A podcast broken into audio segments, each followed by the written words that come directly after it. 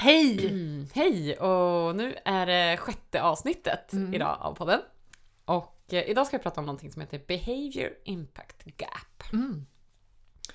Och eh, vi ska lyssna på en intervju med en eh, professor i Environmental Management.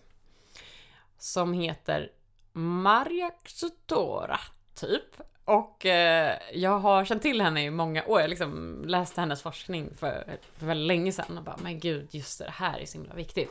Eh, sen har jag haft henne lite som en sån här, gud vad bra att hon var typ den första som påtalade det här, eller kom på det här och visade det i sin forskning. Eh, så att jag har känt till henne men jag har aldrig vetat riktigt hur man uttalar hennes namn. Så nu när vi pratade så var jag så himla peppad. Bara, nu ska jag lära mig det. men hon uttalar sitt namn så jävla snabbt. Alltså det är helt sjukt. Du ska få höra. Åh jäklar! Det lät som en sms-signal nästan. En gång till. Ja, Men det var ändå det du var mest peppad på i intervjun, att få Ja. höra hur hon uttalar sitt namn. så det var det hela. Jag kunde inte lära mig det.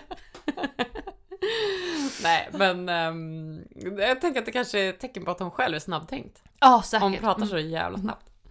Och att hon har mycket viktigt att säga. Hon hinner liksom inte riktigt presentera sig för att hon Nej. vill snabbt till kärnan. Precis, här var Ja. det inget snack om vad hon forskar inom heller. Nej. Så som det varit lite, de andra bara, ah, det är lite komplicerat, men hon bara, environmental management. Ja. det är bra. ja. Ehm, ja, men hon och hennes team har forskat på någonting då som kallas för behavior impact gap. Och ehm, det är alltså när man gör beteendeförändringar, Mm. men det blir ändå ingen skillnad på ens ekologiska fotavtryck. Mhm. Väldigt Mm. irriterande. Mm. Och det hon gjorde var att hon tog en massa försöksdeltagare och så frågade hon dem om de hade gjort åtta olika saker för miljön den senaste månaden. Och då kunde man få max åtta poäng då, om man hade gjort dem. Så tänkte vi skulle göra det här testet på oss själva. Ja! Åh gud! Ja. Undrar vem som vinner? Kul lek verkligen, roligt, roligt. Vi får se, jag har ju då vetat om det här också. Ja, det Så också. jag har liksom kunnat fuska. gjorde alla i morse faktiskt. Hmm. tänka sig. Eh, men ehm, då är det dessutom så här att man kommer få veta om man är grön, brun eller mittemellan. Åh, det är som ett bälte i karate. ja, precis. Förutom att grönt är högst. Grönt är högst Ja. och så brun, och svart då Brun- är man liksom... Brunt är man liksom, då gör man ingenting, då skiter man i det. Ja. Och vad var det emellan där? Och det är bara mellan, det är ingenting. det, det, det, Då får man ingen färg. bru, brunt mittemellan eller grönt? Ja. Mm. Är du beredd? Jaha. Så har du valt ett miljövänligt sätt att resa? Typ tåg, buss, cykel. Ja, bara. Jag äger ingen bil, eh, så att jättemycket. Ja, Mm. då fick du ett poäng. Då slipper Ja! du vara brun. Åh, och då är jag redan inte Ja, du är brun. redan inte brun. Mm. Ehm, har du undvikit användning av engångsprodukter? Mm. Eh, krävs det nu att man har stått i eh, liksom med en engångsgaffel i ena handen och en vanlig i andra handen och så här. Nej, jag väljer den vanliga. Är det, krävs det liksom något moment? Eh, för att... ehm, jo men okej förresten. Eh, på SVT där jag jobbar mycket, där är det mycket papperskoppar som man hämtar kaffe i. Mm. Men där tar jag ofta en vanlig kopp. Ja, Mm. gud vad konstigt att man väljer. Alltså, varför väljer man papperskopp då? Jag tror kanske för att köket är längst bort i en korridor. Och om man har en vanlig kopp då måste man ju gå tillbaka med koppen dit, Åh, annars kan man nej. slänga den. Jag vet inte. Eller Åh, så är det gud. lite så här, lite, Ja, lite, man känner sig lite mer på språng med en pappersmugg. just det, man kanske ska någonstans, iväg, bort Ja. från köket. Precis. Ja. Spara på disk kanske. Jag Ja, vet inte. men Det där är ju så typiskt hela, hela samhället. Skitbra exempel på hur samhället är uppbyggt. Att man bara gör det omöjligt att ta den där koppen. Typ. Eller För att vi- omöjligt hela är inte, samhället men är på här, Du får språng. gå en halv, alltså för de som inte har varit där på SVT så är det ju, när du säger en korridor, det är inte så här som en korridor på ett kontor så här att det är typ 20 meter antar jag. Alltså Utan- ju- just den det det? korridoren är inne i en del där det är, ja det, det är ingen jättekorridor. Det är ingen sjukhuskorridor där. Jag orkar inte gå. Men jag vet inte om det är därför heller. Det är liksom, det är, papper, det är samma pappmugg som är i hela huset. Så jag tror att de pappersmuggarna alltid är bredvid där man hämtar kaffe och just i vissa fall finns det även vanliga Jag vet Ja, inte det här är faktiskt. något för SVT att jobba lite. Ja. Mm. Ehm, men du fick ett poäng då i alla fall. Yes. Eh, har du sopsorterat det mesta av dina sopor senaste månaden? Mm. Jag har, eller hur detaljerad ska man vara? Jag har en hushållssopor och en eh, så har jag en påse där jag slänger kartong och plast och den tar jag med mig och sorterar när jag är på återvinningen. Mm. Mm, Det låter som att du har gjort det. Men jag har inte liksom eh, klippt i, i saker och sådär. Nej, jaha, alltså klippt bort den lilla plastkorken.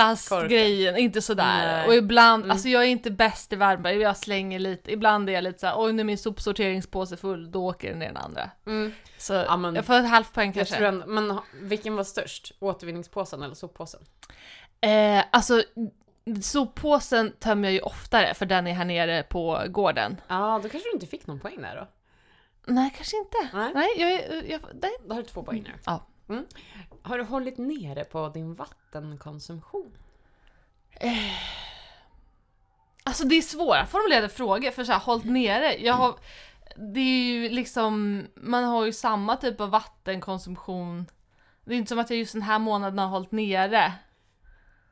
Ja, jämfört med månaden innan. Nej, just det. Men det är väl mer om du har så aktivt försökt duscha kort stund. Nej, men jag har heller inte gjort några, alltså jag har duschat, druckit vatten. Jag, jag har använt min diskmaskin. Ja. Jag kanske inte får något poäng där heller. Men jag har, jag har inte gjort något Jag extraordinärt heller. Alltså det här är ju något som jag är så otroligt bra på för att jag, jag är så dålig på att duscha. Alltså jag duschar typ var tredje dag. Gör du? Ja, men, men det, det luktar kanske är- gott ändå. Ja, det är konstigt. Men jag tror det har att göra med stress. Alltså om man stressar så luktar man inte gott. Ah. Men om man bara tar det lite lugnt så här, då kan man klara sig nästan en vecka har jag märkt. jag försöker ändå duscha var tredje dag. Men jag tvättar mig liksom kanske. Om, alltså om jag har svettats så tvättar jag mig istället.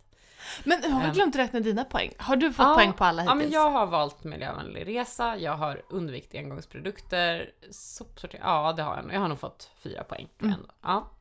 Men du fick, ja vad fick du då? Fick du inget poäng där på vattenkonsumtionen heller? Då har du två då. Ja. Um, hållit nere på energianvändning, alltså el och värme. Alltså, jag bor ju i en etta. Ja, det är ju väldigt Och bra. jag har ju inte satt på elementen än. Mm, perfekt. Eh, så, ja. Ja, då måste du få poäng. Men och det här är ju också det här, ba- vadå hållit nere? Ja. Vad betyder ens det? Så det här är det stora problemet med självskattning. Att vem som helst kan ju tänka, men jag har hållit nere på min herrgård. och så. Ja men exakt, exakt. Det kanske är, för det, jag tror att det känns mer som ett aktivt val kanske om man har en bil eh, och väljer att inte ta den för att Mm. nu ska jag åka miljövänligt så känns det kanske bättre än om man bara inte har en bil och aldrig har det valet. Jag vet Just inte. det. Ja, då, då tänker man ju på det mer. Man Mm. uppmärksammar det mer. Och så blir det som helt skeva resultat om man tänker på gruppnivå. Så. Ja, men vi fortsätter ändå. Mm. Ehm, har du köpt mat och saker med ekomärkning? Ja, Mm. det gör jag eh, eh, nästan bara. Ja, ja men det har jag också gjort. Då har ju du fyra poäng nu. Och har du valt lokalproducerad mat och varor? Eh, ja, inte alltid men, eh, men ja. Mm. Delvis. Den sista frågan då. Försökt minska sitt bilåkande? Jag har ju ingen bil så Nej. nej. jag har inte försökt minska det. Ja, Så då får jag ingen poäng då. det där är Men du kanske så här. Vissa åker ju ändå bil ändå fast man inte har någon, så man kanske får skjuts av någon eller åker med någon annan eller åker taxi eller sådana grejer. I wish. Du får inte skjuts av någon. Men då måste du ju få poäng. Det måste ju vara det absolut lägsta bilåkandet. Du måste ju få en poäng. Då har du fem poäng. Fem poäng, vad har jag för bälte då? Ja men då får du grönt. Grönt bälte? Nej, men- Mm, Du är en grön kons- konsument. Oj jävlar. Om man är mer, har mer än fyra poäng så får man det. Eh, Ja, fasen. Jag måste erkänna en väldigt dålig sak. Och det är att vi har fått en bil. Oh! En sån här begagnad, begagnad Ja. bil som mina svärföräldrar, de skulle köpa en ny begagnad bil. Så gav de oss sin gamla för den, de skulle inte få så mycket pengar för den. Liksom. För de bara, men det kommer ni behöva sen. Och, så här. Och vi hatar den där bilen. Och sen bara står där. Och jag så här går, runt, går så stora cirklar runt den och bara "Åh, Jag ska aldrig använda dig. Så, Men gud. ja. Det, men, och, fast jag vet inte, det här, jag har faktiskt typ lite dåligt samvete ändå bara för att den existerar För att du har den? ägo. För det blir ju ändå så här, men jag har ju använt den typ en gång när jag skulle åka och köpa någon stor grunka. Så här. Eh, mm. Men då mår du så, vad, vad händer i dig då liksom? Hur, om du då har den här bilen och sen så vill du inte ha den och det känns Ja. dåligt. Vad, vad, får, vad kommer för känslor i dig när du åker iväg i den och handlar, handlar en grunka? Alltså just när jag åker, då är det faktiskt bara så åh gud det är så skönt. Mm. Men sen, det är mer så här när jag tänker på mig själv generellt så känns det så här, men det här är inte det samhället jag vill ha. Typ. Ja. Men sen det är, så här, det här är så himla ironiskt, men anledningen till att jag ändå berättar det är ju att, att det enda jag gör är ju att prata om att så här, men konsumentmakt kommer inte att lösa de här problemen. Men jag tänker ju hela tiden på konsumentmakt ändå. Det är så himla intressant. Man är så jäkla in, eh, f- inlemmad i det. Så. Men du, ehm, de här åtta, du fick ju fem poäng och jag fick eh, några, kanske sju. Um, så då blev vi gröna konsumenter. Och då av de som var med i den här studien så var det ändå bara 22% som blev gröna konsumenter, alltså som hade fyra eller mer. Eh, Men det här var också typ 2011 tror jag, så det har ju kanske hänt lite sedan dess. Ehm, men alla som var totalt ointresserade och inte fick en enda poäng, de kallade de för bruna konsumenter och det var 12% av de som deltog. Och sen klumpade hon ihop då de här mitten, de som hade mellan 1 och 3 poäng måste det varit då. då. Eh, Så sållade hon bort dem. Och ehm, det hon gjorde sen det var att jämföra de här bruna och gröna konsumenterna och kolla vilka som hade lägst fotavtryck. Mm. Och då visade det sig att det var ingen skillnad. Nej. Nej, just det. Och det är lite det vi har varit inne på, eller hur? Ja. Ja. Och det hon gjorde då var ju alltså att hon- det var ju fortfarande självskattning. Mm. Alltså folk fick fylla i väldigt noga. Liksom allt Mm. de gör. Så. Ehm, men eh, det är det hon kallar för behavior impact gap. Alltså glappet mellan att man beter sig miljövänligt på de här ganska små sakerna, är det Mm. hon har frågat efter. Så skapas det en självbild Ja. av att man är miljövänlig. Och till och med kanske att man kan unna sig lite då. Mm. Så vi ska lyssna lite på vad Maria Chutora har att säga? Perfekt uttal. om when you do what is required from your side and and still uh, the results may lag far behind what was expected this is called behavior impact gap. So you do what you think you are expected to do but but but the but the results are just not that big. Uh, on national level it will impact that everybody is doing his at least this is what you think you do separate waste, you do buy ecology, eco-label products, and, and you, you still can measure bigger and bigger ecological footprint at national level and bigger and bigger carbon dioxide emission at global level. So everybody is doing the nice thing and still climate changing is still going on and the carbon footprint and the ecological footprint is, is, is still not decreasing globally. When you tell people about this, how do they react? How do Well, they respond? they are they are surprised. They Yes. are they are puzzled. What happened? How can it be?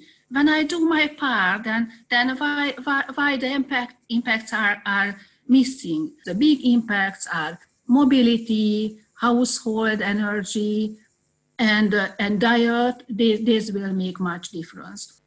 I think that um, when we tell individuals what to do, we can focus on the small stuff or the large stuff, but mostly the picture is all about the individual level.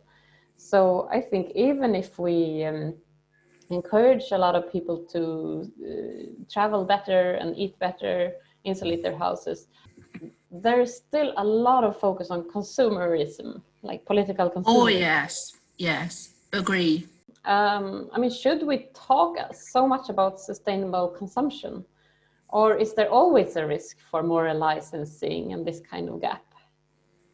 Well, there's always a kind of uh, risk uh, uh, about uh, moral licensing, licensing, of course. But, uh, but I agree with you. We do have some kind of system problems we should deal with. Mm. Och kanske lite svårt att höra. Det var som lite dålig täckning också. Hon Jag, jag fattade inte allt heller. Fråga vad det var du inte fattade. För det var säkert massa andra som då inte heller hörde. Nej men, men hon var ju inne på det här som vi eh, pratade om innan, att så här, man blir förvånad när man eh, liksom i, när man inser att eh, ens ansträngningar inte eh, spelar så stor roll som man hade trott. Mm. Liksom. Det Mm. fattade jag. Och jag vet inte vad jag inte fattade, för det fattade jag inte. Nej just det.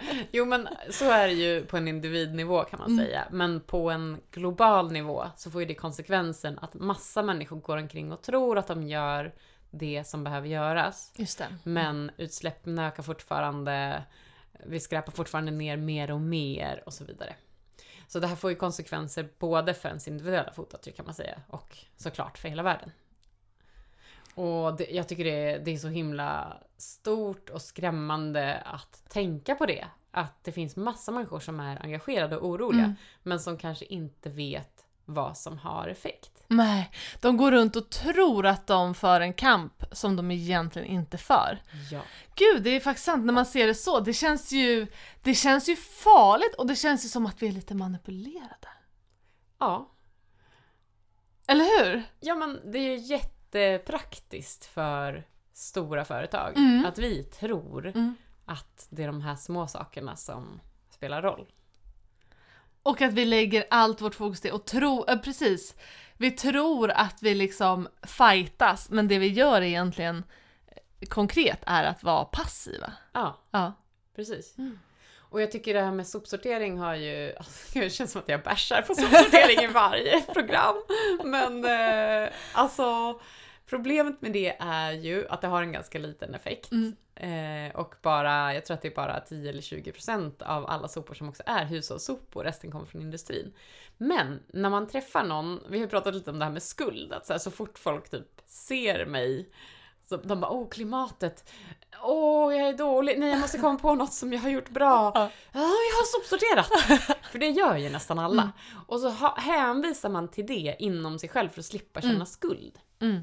Jag tror det är därför jag har blivit så kritisk till Mm. det här med att det har tagit en ganska stor plats i debatten. Sen är det såklart, alltså det, är ju, det börjar ju ändra sig och det är massa andra saker som tar plats nu också. Men ändå, att det är så otroligt viktigt att man har koll på vad gör jag som har låg effekt och vad har hög effekt. Ja. ja, men precis. Det är lite som att man liksom tänker att man skulle ta tag i världsfreden genom att meditera bara själv. Ja, just det. Mm. Och det är ju, där är det nästan som en tro. Alltså det är många som tror att det faktiskt är så också. Att eh, ja, men, freden börjar inombords. Mm. Ja, men det kanske finns, man kan jobba både inre och yttre saker samtidigt. Och det är lite samma då, kanske exakt med det här då, att, Ja. att man tänker att, att, det, att, att eh, sopsorteringen blir lite som eh, en meditation och religion, kan man säga det? Ja, just det. Om man tror väldigt starkt på det. Nej. Men det, känns som att det ändå är någon slags, eh, eftersom det också har blivit så pass laddat. Alltså just det här att leva, hur man ska leva liksom klimatsmart på individnivå. Känns som att det finns ett, det finns ett vi och dem inom det. Ja, Eh, Just det. och eh, det finns stora övertygelser. Eh, och det finns en eh, känsla av inre tillfredsställelse som går Ja, att uppnå genom det. och en ritual. Och en ritual, ja precis! Det Mm. finns något litet andligt koppling. Ja, precis. Världens mest oandliga religion. Sopsorteringssekten.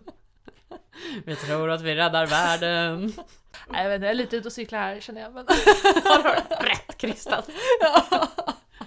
Men sen en gång när jag bärsade sopsortering på en föreläsning så var det en person där som jobbade med sopsorterings, eh, alltså inom kommunen att försöka få folk att sopsortera mer. Och så blev jättearg på mig. Hon bara, men stå inte där och säg att det är litet. Det är inte litet. Så här, vet du hur mycket så här, energi och skräp man sparar ändå? Mm. Och det är så här, ja det är ju sant. Men Mm. det är väl lite som det här sugrörsförbudet inom EU. Att det är så här, ja visst det är många ton plast. Men det är samtidigt en ganska liten del av helheten. Så det Mm. beror helt på vilket perspektiv man ser från det. Jag menar inte att alla ska skita i att sopsortera nu. Utan mer att så här, titta på det och gör de stora sakerna i första hand. Mm. Det är risken är just det här när man börjar använda det som en ursäkt eller Mm. en del av sin identitet. Jag gör redan en massa bra saker. Um, mm. Nah, det var det hela. Tack Nej. för idag, hejdå! ja, ja, men sen så frågade jag faktiskt henne vad hon tror är rätt väg att gå för att uppnå en systemförändring. Och ehm, jag tog inte med det för vi pratade så himla länge, men ehm, då sa hon att det är den svåraste nöten att knäcka och att hon inte visste svaret. Och jag tycker faktiskt det, det är så allmänt tecken på respekt när någon vågar säga att den inte vet istället Mm. för att gissa lite. Jag tycker Mm. ofta det också är förknippat med när man har väldigt mycket kunskap så Mm. vågar man säga Mm. jag vet inte. Mm. Och det gjorde hon där. Ehm, och det kanske också hänger ihop med att eh, hon forskar ju inte på systemförändring.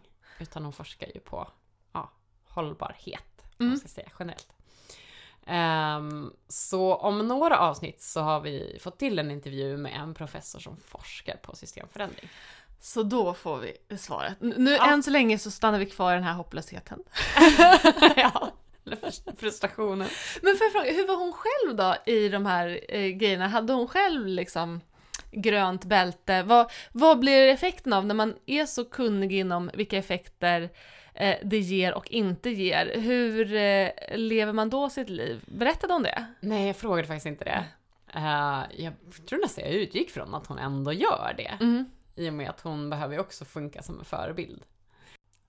Man hörde ju också att jag och Maria Xutora pratade lite om något som heter moral licensing. Det kanske jag också behöver förklara lite grann. Mm. Eh, och egentligen kanske jag skulle kunna prata i ett helt avsnitt eller typ tio avsnitt om det. Ehm, men jag ska försöka fatta mig ganska kort. Ehm, så på svenska så kan man kalla det för moraliskt rättfärdigande. Och det är en tankefälla eller ett mentalt försvar för att få känna sig bra. Eh, den roligaste studien som har gjorts på det, det är No, nu har jag inte läst den på länge så det kan bli några fel här i hur jag berättar den. Men eh, då var det i alla fall att de skulle undersöka det här och då har det inte med klimatet att göra. Men de lät folk äta en multivitamintablett som skulle vara väldigt nyttig. Och så, fick de, så följde de dem under viss tid, jag kommer inte ihåg hur länge. Eh, och så var det en kontrollgrupp som inte fick någon multivitamintablett. Och då kunde man se att eh, de som fick den här multivitamintabletten, de rökte mer, Mhm. solade mer och hade mer osäkert sex. Nej! Man går liksom runt och känner sig lite så odödlig för att man har fått den här multivitamintabletten. Gud, det kan jag verkligen tänka mig faktiskt. Ja. Ja. Och där blir ju då de här små sakerna, det finns ju en risk Mm. att de funkar som multivitaminen. Ja. Just det. Man sopsorterar, sen flyger man till Australien och Ja. har oskyddat sex. Ja. Ja.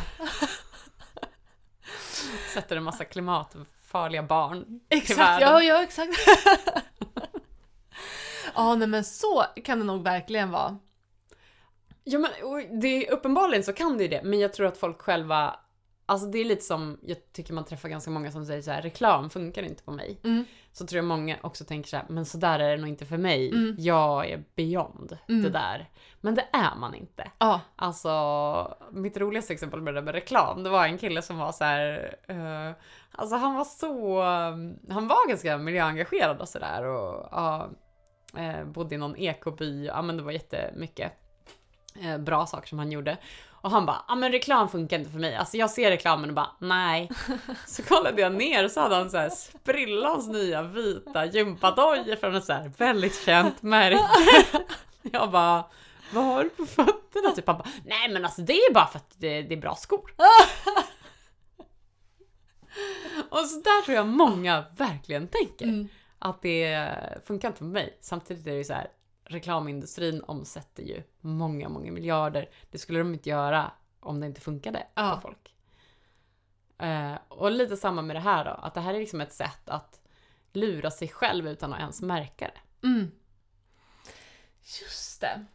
Man går och tänker att man har en, en skyddsrustning. Ja, man har liksom Ja. redan gjort det. Mm. Så man Det- behöver inte vara så duktig på allt. Det var ju många faktiskt under corona som var sådär. Jag tror inte jag kan få det. För då har man läst någon artikel om man har rätt blodgrupp eller att så här, har man lite gener från eh, eh, vad heter de, neandertalarna, då kan man inte, jag har nog en sån, hade jag kunnat få det hade jag nog redan fått det. Och sen vissa börjar känna sig mer och mer immun och också då tog sig mer och mer friheter. För bara, jag, jag kan nog inte få det. Ja just det, för ju längre tid som har gått utan att man har fått det, desto Mm. mer bekräftar det också ens teori. Exakt, Mm. precis. Ända tills man får det. Ja. Ja, men och det här med det här moraliska rättfärdigandet, det är ju verkligen så jäkla stor och svår grej. Därför att det påverkar ju allt. Alltså om man gör en stor miljökampanj för att då så här, ja, men minska engångsprodukter, då kan det ju leda till att eh, ja, jättemånga minskar engångsprodukter och drabbas av en grandios känsla på grund av det. Åh, jag är så duktig för jag har gjort som den här kampanjen sa. Och så går man och syndar någon annanstans. Mm. Så man vet aldrig riktigt hur det kommer att slå heller. En lyckad kampanj kanske är misslyckad på det stora hela, eller tvärtom. Men gud, herregud. Hur ska man göra? Ja men det är skitjobbigt ju. Ja. Ja. ja, men det är väl därför man gör klokt i att titta mycket på systemnivå. Mm. Kanske tänka mer lagstiftning än att man tänker individpåverkan. För jag menar, hade man lagstiftat på ett sätt som gjorde att det inte gick att vara ohållbar, Mm. då skulle det inte göra något om folk gick runt med den där stora självbilden. Ja. Mm. Så jag tror mer och mer på lagstiftning. Mm. Mm. Och hur man påverkar politiker, det ska vi få reda på i nästa avsnitt. Ja, eller Eller näst, näst, Näst, nästa kanske. Näst, näst, nästa Ja, avsnitt. För jag ska bara spendera lite mer tid på att här, slå på dåliga lösningar. för att, men jag tror att det är också, det är inte bara för min så här, personliga, eh, för att jag gillar att vara dryg eller så, utan det är för att det är ganska bra att förstå varför jag tycker att det är så viktigt Mm. också. Mm. Mm. Mm, men... Alltså, det kan ju bli så himla fel det där, tänkte jag, med så här... ehm, man sorterar sina sopor och så har man det som ursäkt för att synda på något annat. Um, då blir det liksom lite som, om man skulle ha som en metafor för det, så blir det lite som att så här, äta ett äpple samtidigt som man räknar ett päron. Just det. Istället för, ja, nej du fattar. Eh, att man bara, va? Här. Det fanns ingen logik här. Men de här gröna konsumenterna, Ja. deras självbild är ju ändå ehm, hela tiden att de tror att de är bättre. Mm. Det har vi ju förstått. Men det sorgliga är att de här bruna konsumenterna, de tror ju ofta, de kan ju ha dåligt samvete Mm. för att de gör så lite för Mm. miljön. Och där ser man ju att det har jättemycket att göra med, det är en klassfråga. Mm. Alltså har man mycket pengar så har man tid att göra de här gröna handlingarna. Mm. Men de bruna konsumenterna har ofta inte det. Så det kan ju vara en grej som drar ner deras fotavtryck. De kanske inte sopsorterar eller eh, drar ner på vattenkonsumtionen. Men de har heller inte råd att eh, göra de här stora sakerna. Mm. Som att så här, smälla iväg, ha en jättestor köttfest. Mm. Eller eh, ja, flyga på Ja. semestern hela tiden och så. Det här det är ju faktiskt verkligen en klassfråga. Mm. Att det verkligen är så här, ja men det är precis, nu upprepar jag precis vad du säger, eh, men det är ju verkligen sant att det, kon, konsekvensen blir att de som känner sig bäst egentligen är sämst. Ja. Och de som är bäst egentligen känner sig sämst. Det är ju, Ja. det är ju fan Det är så orättvist. orättvist. Ja. Ja. Eller de är i alla fall lika dåliga. Mm. Så det är ingen idé att gå runt och känna något alls åt Mm. något håll. Mm.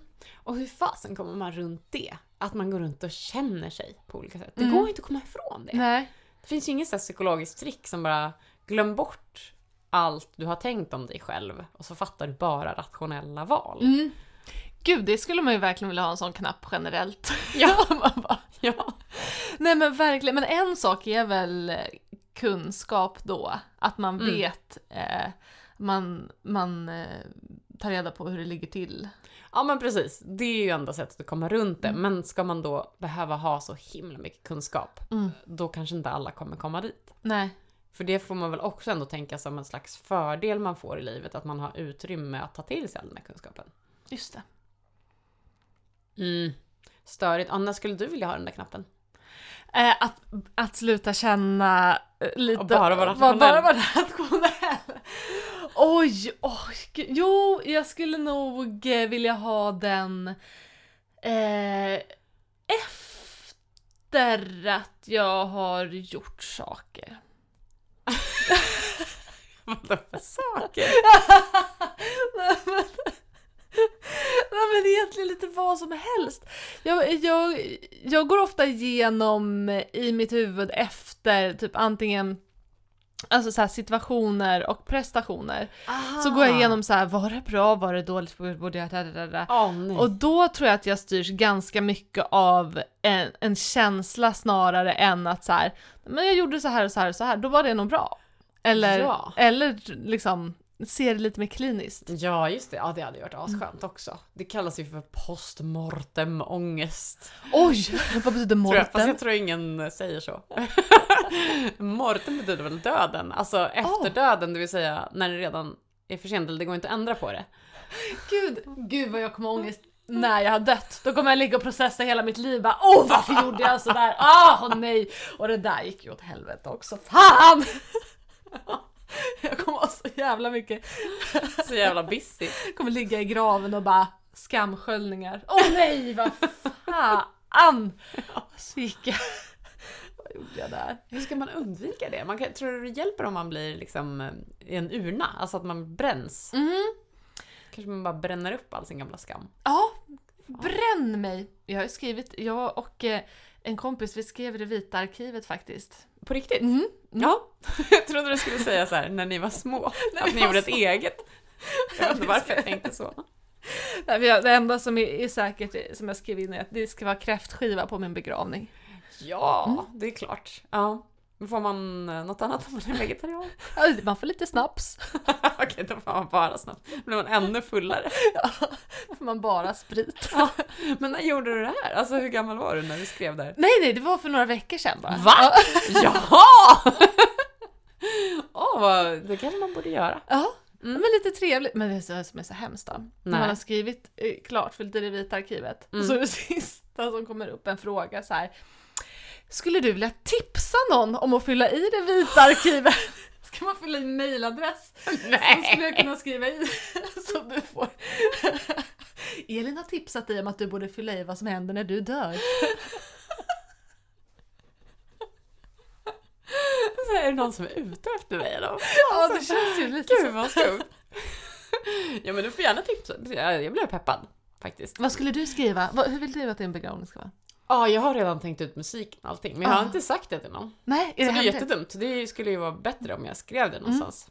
Man tror ju ändå lite att man inte ska dö direkt. Sådär. Men det kan ju hända när som helst. Ja men visst. Eh, Jag har tänkt på den här, eh, det är en jättefin låt eh, från... ehm, eh, är det inte från Bröderna Lejonhjärta? Åh, Eh, som handlar om Körsbärsdalen. Åh, vilken är jag melodin börjar nästan den? gråta bara jag tänker på den. Ehm, Du, du, du, du, du, du, du. Är det den? Nej, Blandar jag ihop den kanske? jag slår på den lite här. Jag vet inte hur det här fun- fungerar med upphovsrätten. Så Man vi- får vi spela några kanske- sekunder tror jag. Får man det? Ja, tror några, Mm. max någon, några sekunder. Max några sekunder. Undrar om det är samma på begravningen. Hon hade inga stim. Hon kunde inte betala stim så nu kör vi tre sekunder från... ja, tänk, man skulle kunna göra sig en hacka om man bara gick på alla begravningar och liksom eh, angrep folk för att de inte hade betalat STIM. Därför kanske det är så mycket salmer för att de är så gamla så att det inte krävs Ja, det- några stimpengar. Smart. Undrar hur gammal den här Man får bli så gammal så att man måste liksom leva längre. Ja, smart. Hur gammal vill du bli förresten? Ehm, 95. Mhm, Du då? 120. Jaha, Mm. det är ju rätt gammalt. Mm. Men är du inte rädd för att du ska bli lite russin då sista 20 åren? Nej men jag tänker att jag ska försöka hålla mig i form. Ja, just det. Ja, ja det får man ju ändå göra. Ja, och så tänker jag att, att det är ändå ganska lång tid, då kanske det är lite lättare att hålla sig i form också. Att, det, att man blir, vi blir ju äldre och äldre liksom. Ah, ja, du menar att nästan alla kommer bli 120 då? Ja, jag när tänker vi är det. så gamla. Mm. Mm, just det. Eh, Ah, men ehm, ja, det här koffeinpulvret som du har berättat om. det var ju innan vi började spela in men jag tror att det inverkar på den här Det kan vara, jag tror att det är en gamblinggrej, antingen är det jättebra eller otroligt dåligt. Ja, vill du berätta lite? Ja kort? men det är ju ett pulver som jag köpt som, eh, som man blir helt röd när man dricker. Hela kroppen blir helt röd ett tag. Och så kliar det jättemycket. Eh, och så blir man rätt pigg. Så att jag tänker att det, det känns som att det skulle kunna vara antingen kanon eller tvärtom. Usch, ja, det låter så hemskt alltså. Jag har inte vågat prova än, men kanske, kanske någon gång. Mm. Nu ska vi se om vi kan hitta den här låten. Jag vet att jag har sparat den. Förresten så känner jag en pojke som tycker lika mycket om skorpor som du. Nej! Ja, det var inte det där som skulle höras på min begravning. Ljudbok. Ska ha ljudbok på min begravning. När du hör det här ljudet är det dags att vända blad. Också så sju timmars begravning. Delar ut de där efter när folk bara boing! Också? Så är det också så här, en ganska bra deckare.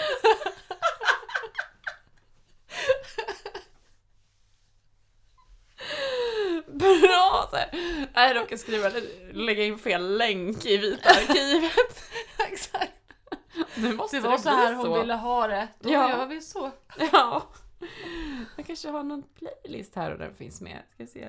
Det är bra, för om du spelar i podden här behöver du inte skriva in det i Vita arkivet. Då har, för då är det många som vet. Ja, just det.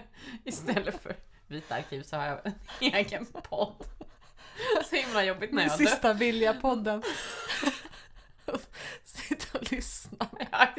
Ledsen bara, vilket avsnitt var det nu igen? Hon sa det där om den där låten. Också att vi spånar rätt fritt så man vet inte riktigt så här. ska vi ta det där med, var det på riktigt eller vad? Den där med ljudboken. Oh my god. Nej du, ja men här tror jag nu. Nu börjar det likna något. Nu hittar jag min eh, finaste playlist här. Åh. Nu ska vi bara se om vi kan hitta själva. Där har vi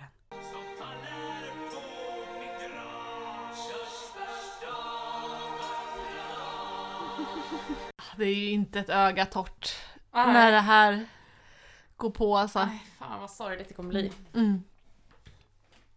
Ja, man borde nästan ha en begravning innan man dör, tycker jag. Vet du, jag läste en bok eh, faktiskt eh, för jättelänge sedan. Där det, var, det var en självbiografisk bok. Där det var en som var sjuk. Mm. Och som bestämde sig för att ha sin begravning innan han hade dött. För att han ville se och höra. Och så gjorde han det. Han bjöd in eh, alla sina anhöriga och körde en begravning. Och eh, verkligen. Gud vad fint. Ja. Låg han också i någon så här, kista längst fram? Nej. Nej, Kan det tror jag inte han gjorde. Han kanske satt i någon fin stol eller någonting. Så. Jag tror jag skulle bli lite fnissig om jag låg i kistan. jag skulle ligga där och bara. Ja. Antingen det eller så skulle de typ gråta så himla mycket Ja. så att man bara "Wah! Stoppa begravningen! Stopp! Jag måste gå ut och tvätta mig. Ja, men alltså det är faktiskt ingen dum idé. Man kanske... Eller är det det som är... Är det det man egentligen gör när man fyller jämnt? Att det är lite såna här äh, anhaltsbegravningar. Att så här, då, Mm. då passar man ju också på att hova in lite liksom bekräftelse och se vilka som dyker upp och, och vad folk säger och folk håller lite tal och sånt där. Mm. Ja men det är det väl. Förhoppningsvis kan det funka lite på samma sätt. Men det känns ju ändå som att det är mycket mer maxat med begravning. Ja.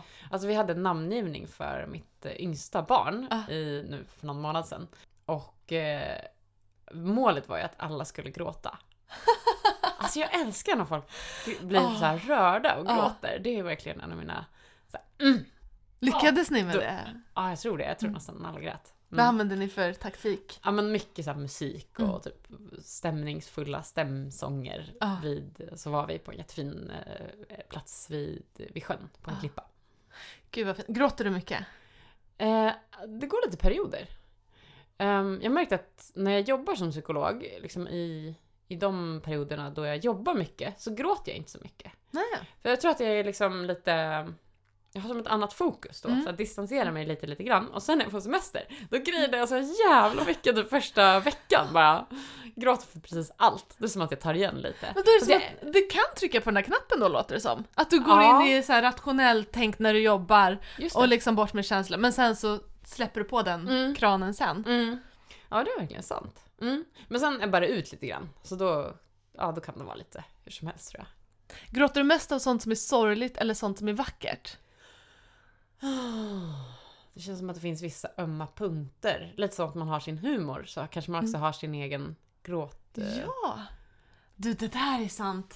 Ja. Man har en personlig humor och en personlig gråttrigger. Ja. Som nog, just det.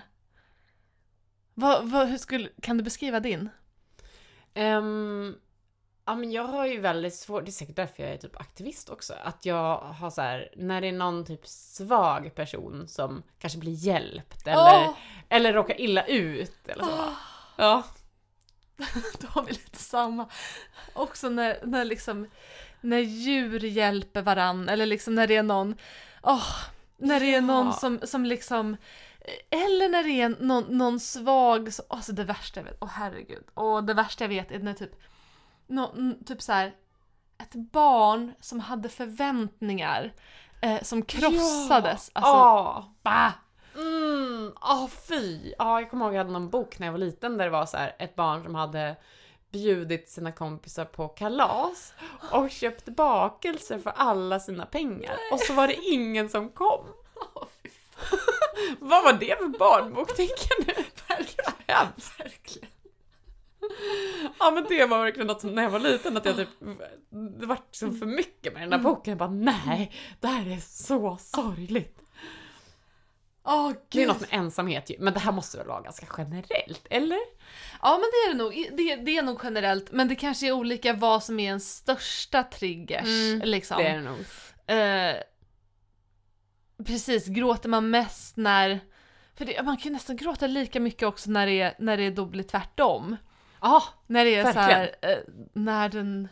När det lilla ensamma barnet med alla bakelser liksom får sin revansch. ja just det, när alla vännerna kommer. Ja. För- ja verkligen. När Susan Boyle öppnar munnen och börjar sjunga. Har du sett det? Det är Nej. någon sån här typ idol i Storbritannien. Och så är det en liten tant som de typ är ganska så hånfulla mot henne och hon verkar lite så här, ja men verkligen så här en liten rund äldre kvinna. Och så säger de så här, "Ha, vem, vad, vem är din förebild? Och så säger de typ så här, Elaine Page. De bara, ja, okej, lilla tant typ. Och så här, du kommer aldrig kunna sjunga som henne. Och så börjar hon sjunga och så är det bara Ah. så här, Ah, då måste man ju gråta, det är så härligt. Åh, fan nice. Jag, jag har fått en ny grej också som jag gråter jättemycket till. Alltså, livets gång. Jaha. Generationer. Ja. Ja, alltså när någon lämnar över något till en yngre generation. Alltså jag gråter som ett troll. Oj, men alltså vilka situationer, vad kan det vara? Det skulle kunna vara till exempel, eh, alltså det kan bara vara så här. alltså det skulle kunna vara typ en pappa som ser sig själv i sin son och typ säger så här. Eh, nu får du ta över eh, den här båten, jag har seglat klart. Segla iväg och sitter och vinkar på kajen. Alltså åh! Men det är ju lite döden i det liksom. Någonting med så här. ja, Eller typ är- så här, har du hört den här ABBA-låten när eh, den där school bags in hand, när hon vinkar eh, hejdå till sin sjuåriga dotter som ska börja skolan. Och, och så här, ja men hon ser den liksom, nu är hon inne i nästa fas, hon går själv till skolan och behöver inte mig lika mycket. Men. Alltså gråter som ett eh, troll. Ja. Men åh vad fint! Men där har jag märkt verkligen att det finns olika förhållningssätt. Alltså vissa tycker ju att det är fruktansvärt att gråta. Alltså de vill gärna undvika det. Mm. Och eh, jag har förstått det som att de ser på det nästan som att kräkas. Jaha. Att, liksom att det är verkligen något så här hem, jättejobbigt som händer som man skulle gärna vilja inte behöva må illa liksom och inte kräkas. Eh, för mig är det precis tvärtom. Alltså jag älskar att gråta. Mm. Älskar när andra gråter. Ah, mm. Samma här, jag kan ibland, när, för ibland så byggs det ju på också att man känner att trycket börjar eh, byggas på. Mm. Eh, men det är ändå inte så att det är helt okontrollerat. Då kan jag ibland vara såhär, men när jag kommer hem idag då ska jag nog sätta mig och gråta en stund. Ah. Och så när jag kommer hem så, så, så slår jag mig ner. och sen gråter jag. ah. Eh, och, Ja, du kan verkligen göra det bara sådär. Ja, det kan jag. Alltså, Speciellt om, det, är- om jag har lite skäl till det. att det Mm, kanske är mm. lite olika saker som är lite jobbigt. Mm. Som jag känner att här, jag behöver rensa systemet. Mm. Och gärna att jag då så här, men eh, liksom inte bara en stilla tår utan jag gärna vill, nu sätter vi igång Ah. det här. Mm. Alltså eh, det är som efter, alltså när man verkligen, speciellt om man har gråtit riktigt mycket tillsammans med någon.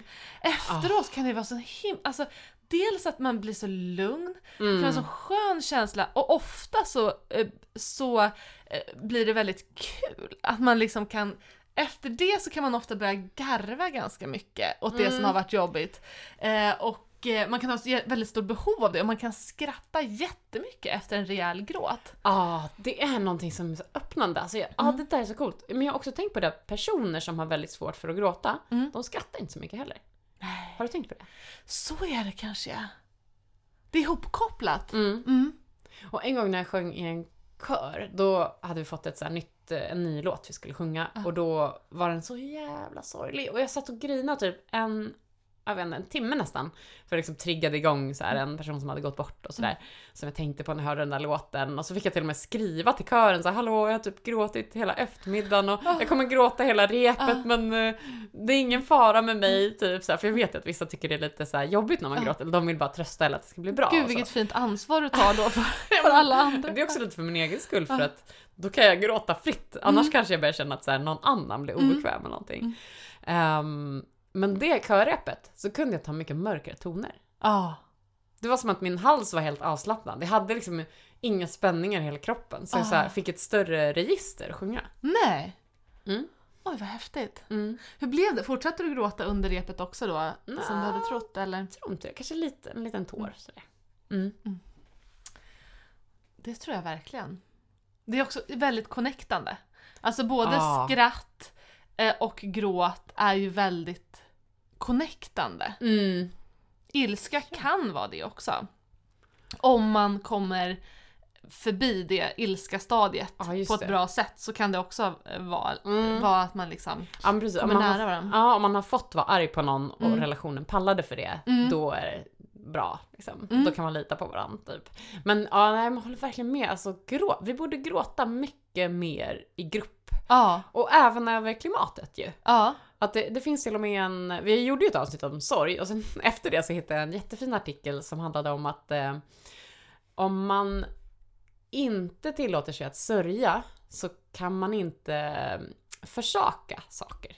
Alltså om man nu tänker att man älskar sin bil, var i den där artikeln som ett exempel, någon som åker bil varje dag till jobbet och använder bilen lite som sitt tempel och det är så här mysigt att ha inrett den med, jag vet inte hur man inreder en bil men i alla fall det var så. Eh, Och att eh, ja, men hon sitter där och liksom laddar inför dagen, har egen tid och sen är det jättejobbigt på jobbet hela dagen och sen när hon äntligen får sätta sig i bilen så är det som hennes, där hon liksom läker dagens sår.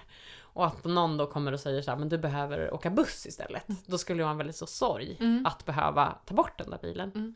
Och den här eh, författaren hon menar att eh, vi måste sörja för att kunna ställa om. Mm. För att släppa saker. Mm. Och i en kultur där vi inte tillåter oss själva att sörja, där kanske vi kommer krampaktigt hålla kvar vid alla de här Mm. sakerna trots att vi vet att de är dåliga. Just det. Så det är väl egentligen en ganska eh, värdefull fas av klimatångest, klimatsorgen. Att Ja! man verkligen går igenom den, känner den. Mm. Mm. Ja. Och Mm. gärna kanske i grupp. Ja. Man skulle ha någon motsvarande liksom ritual, en sån sorgritual i Ja. grupp. Men så kan det bli ibland tycker jag på när man träffar andra ja, men aktivister eller sådär. Att man bara gråter tillsammans. Är det vanligt? Nej, men ibland när det har hänt så är det ändå som att det är väldigt connectande. Mm. Jag kan ofta gråta när jag är på någon så demonstration eller aktion eller någonting. Jag kommer ihåg när, när Fridays for Future blev stort, liksom när det blev när de gjorde en demonstration för första gången. Mm. Då var jag där med mina kollegor från Klimatpsykologerna för vi hade någon träff i Stockholm den dagen och så var demonstrationen där i Stockholm och så var det så här ungdomar. Stan var full av ungdomar. Och så gick vi i det där tåget och alla bara liksom, vi, vi bara Åh, det här är så fint! Äntligen kommer det nu! Och så här, Åh, de här jävla dumma vuxna liksom. Som, åh, ja. Ja, det där är verkligen en sån gråtrigger jag har, när folk går ihop. Ja. Det är, en, det är en känsla som jag blir helt så här. När, och när folk gör det på riktigt prestigelöst, när det bara är så här, Mm. nu tar vi det här tillsammans. Mm. Ah, det är så vackert. Ja, det är stort. Både att titta på och vara med. Mm. Det, det är så här på film. liksom. Ja. Folk, ja, det är alltid.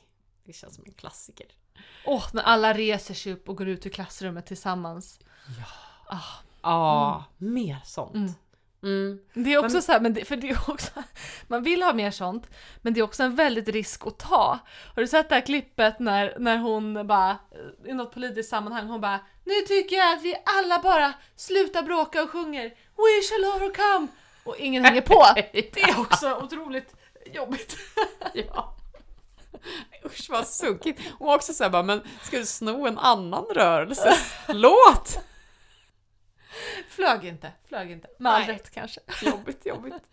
Ja, men jag skulle ändå vilja ha så här sorgritualer i naturen Mm. för folk. Ja, om det är någon som är sugen kan ni ju höra av Ut er. och gråta till havs typ. Sitta på en stormig klippa, titta på Ah. vågorna och låta tårarna rinna. Det är så skönt att gråta i regn. Ah. Eller så här, man känner liksom att naturen liksom smeker ens ansikte med Ah. vatten så kan man bara gråta loss. Gråta i regn. Och blås, det får gärna vara Mm. lite väder. Mm. Det ska matcha hur det Mm. känns.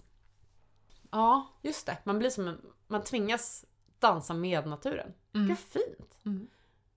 Åh, jag tycker jag lär mig hela tiden bara mer och mer om hur sammankopplade vi är med naturen. Det där borde ju vara en sån, eh, man borde ju göra en sån, typ en vecka och bara följ med naturens stämning. Så att när det är sol, då är det, då är liksom, är man, anpassar man sig för det. Och sen att man bara gör saker som är lite likt det vädret eller den naturen är. Ja, just det. Men det är tråkigt att det är samma väder hela veckan. Eller det kanske inte är tråkigt. Det var växlande molnighet bara hela. Så vi mådde i alla fall lite växling. Man kanske får vara uppe i fjällen eller något där det verkligen är, Ja, där det slår om snabbt. Mm. Mm. Ja, intressant. Ja, jag gjorde det lite i somras. Jag drog med eh, familjen på en vildvecka. Då vi var ute och så här, levde stenåldersliv en vecka. Ja, det var, det var ganska coolt faktiskt att se hur dålig man var på det i början, men också hur snabbt det gick att anpassa sig. Vad var svårast? Eh, skita i en grop och torka sig med sån här vitmossa. Oh. Alltså just den här känslan av man liksom vet inte riktigt om man är ren eller är det ett barr jag har där i rumpan nu eller? Ska jag känna efter? Nej. Nej, man vill inte veta heller. Alltså det är så här. Men sen kommer stormen och då kan man gråta åt eländet. Ja. Ja. Jaha. Ja men det kanske får räcka för idag det här. Mm. Ehm, nästa gång tänkte jag vi ska snacka ännu mer om det här med stort och litet. Se fram emot. Ja. Vi, vi hörs då. Hej då! Hej då! Nej! Ha! Stopp! Inte hej då! Eh, vi skulle ju... Vi har ju fått en ny jingel. Ja! Den är så himla bra. Mm. Jag älskar den verkligen. Eh, och här kommer en liten så här tacklista till de som har eh, gjort jingeln. Den är komponerad av Caroline Andrén som också spelar trumpet. Och sen är det eh, Daniel Möllås, Alexander, Alexander Libot, vet inte hur det uttalas, och Andreas Westerlund som är med. Tack, tack, tack! Tackar! Och vi har också nya mikrofoner. Allting är så nytt. Ja, Ja. ja precis om ni hörde eh, om ni hörde att något var lite annorlunda så var det inte att vi hade gråtit oss till mörkare stämma Nej. utan det var att ljudet var perfekt. Ja, gud vad underbart. Jag hoppas verkligen att det ska vara det också, för mina föräldrar de hör inte ens vad vi säger. i de här första avsnitten. Åh nej! De Ja. bara, det var lite svårt att höra. Ja, jag har hört fler som har, som har tyckt att det är, det är folk, folk har blivit så ljud, generellt också ljudkänsliga i, i takt med att, att det finns många poddar och att så många poddar har så himla proffsigt ljud. Så är det så viktigt nu för tiden Mm. för att folk ska orka. Eh, men nu finns det inga ursäkter. Nej, nej, nu har vi också bra mickar. också. Yes! ja. Bra, vi tar dem nästa vecka. Tar vi dem igen. Jajamän! Hej då! Hejdå!